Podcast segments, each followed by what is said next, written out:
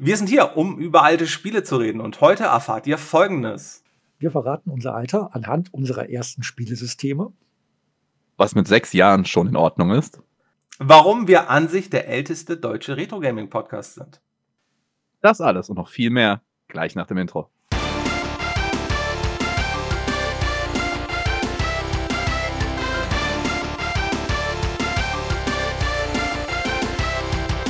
Willkommen bei der Nullerfolge vom Spielerarchäologen Podcast und ich habe hier einige meiner Chefarchäologen heute zusammengerufen und da hätten wir einerseits den Fjalk. Fjalk, stell dich doch mal eben kurz vor, seit wann spielst du denn Videospiele?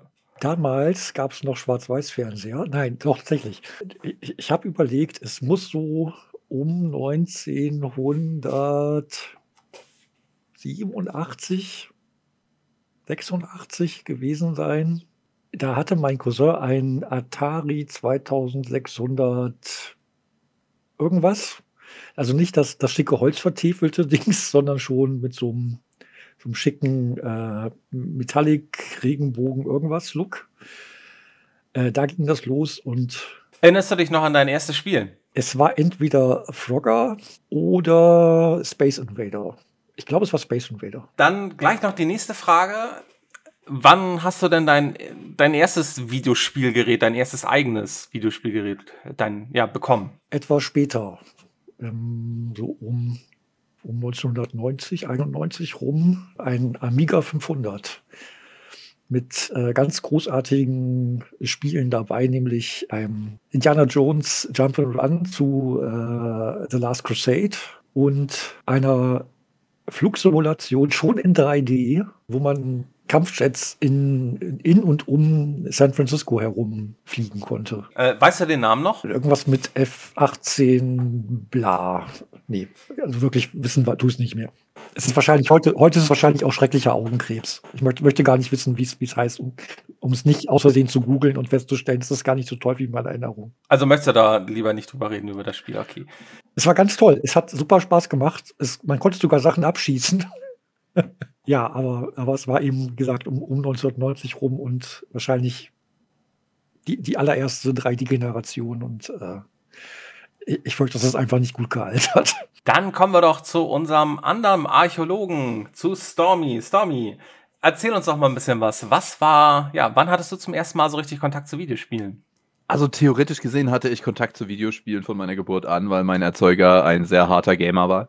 Das erste Videospiel, das ich selber gespielt habe allerdings, war im Release-Jahr von Heart of Darkness, eben jenes Spiel, wo ich zarte sechs Jahre alt war.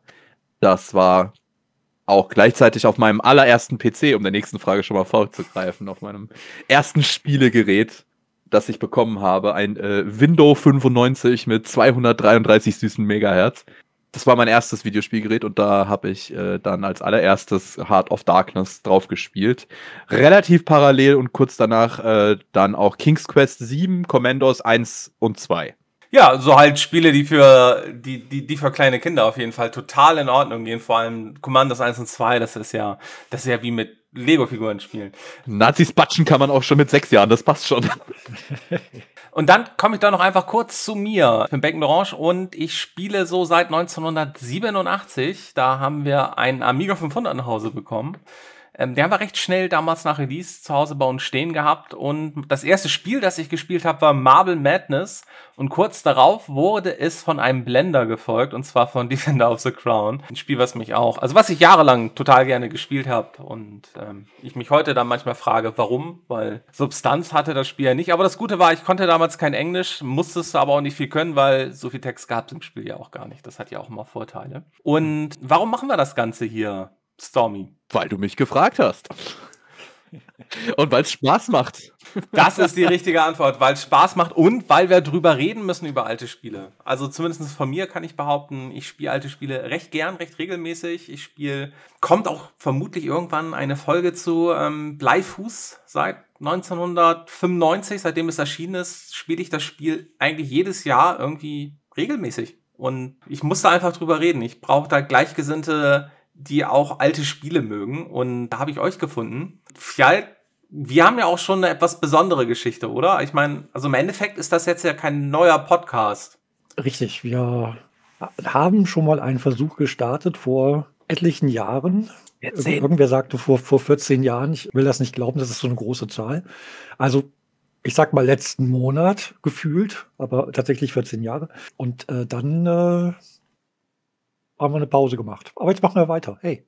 Genau, also wir machen einfach weiter nach einer kleinen Pause von etwas über 14 Jahren und wir, wir, wir merken ja, so eine lange Pause tut allen gut. Computerspielen, Duke Nukem 3D, Duke Nukem Forever alles gut. Also das war ja nach 14 Jahren, als es rauskam, haben sich alle gefreut und ähm, so wird es auch mit unserem Podcast hoffentlich sein. Also da hoffen wir wirklich, dass ihr euch freut und dass ihr den gerne hört und uns wird er auf jeden Fall, denke ich mal, Spaß machen. Wir kommen auch mit weniger Bugs. Vermutlich kommen wir mit weniger Bugs. Und ähm, bevor das hier zu lange wird, verabschieden wir uns jetzt hier schon mal und sagen, wir hören uns bald, denn wir müssen über die alten Spiele reden. Oh ja. Bis dann. Bis dann.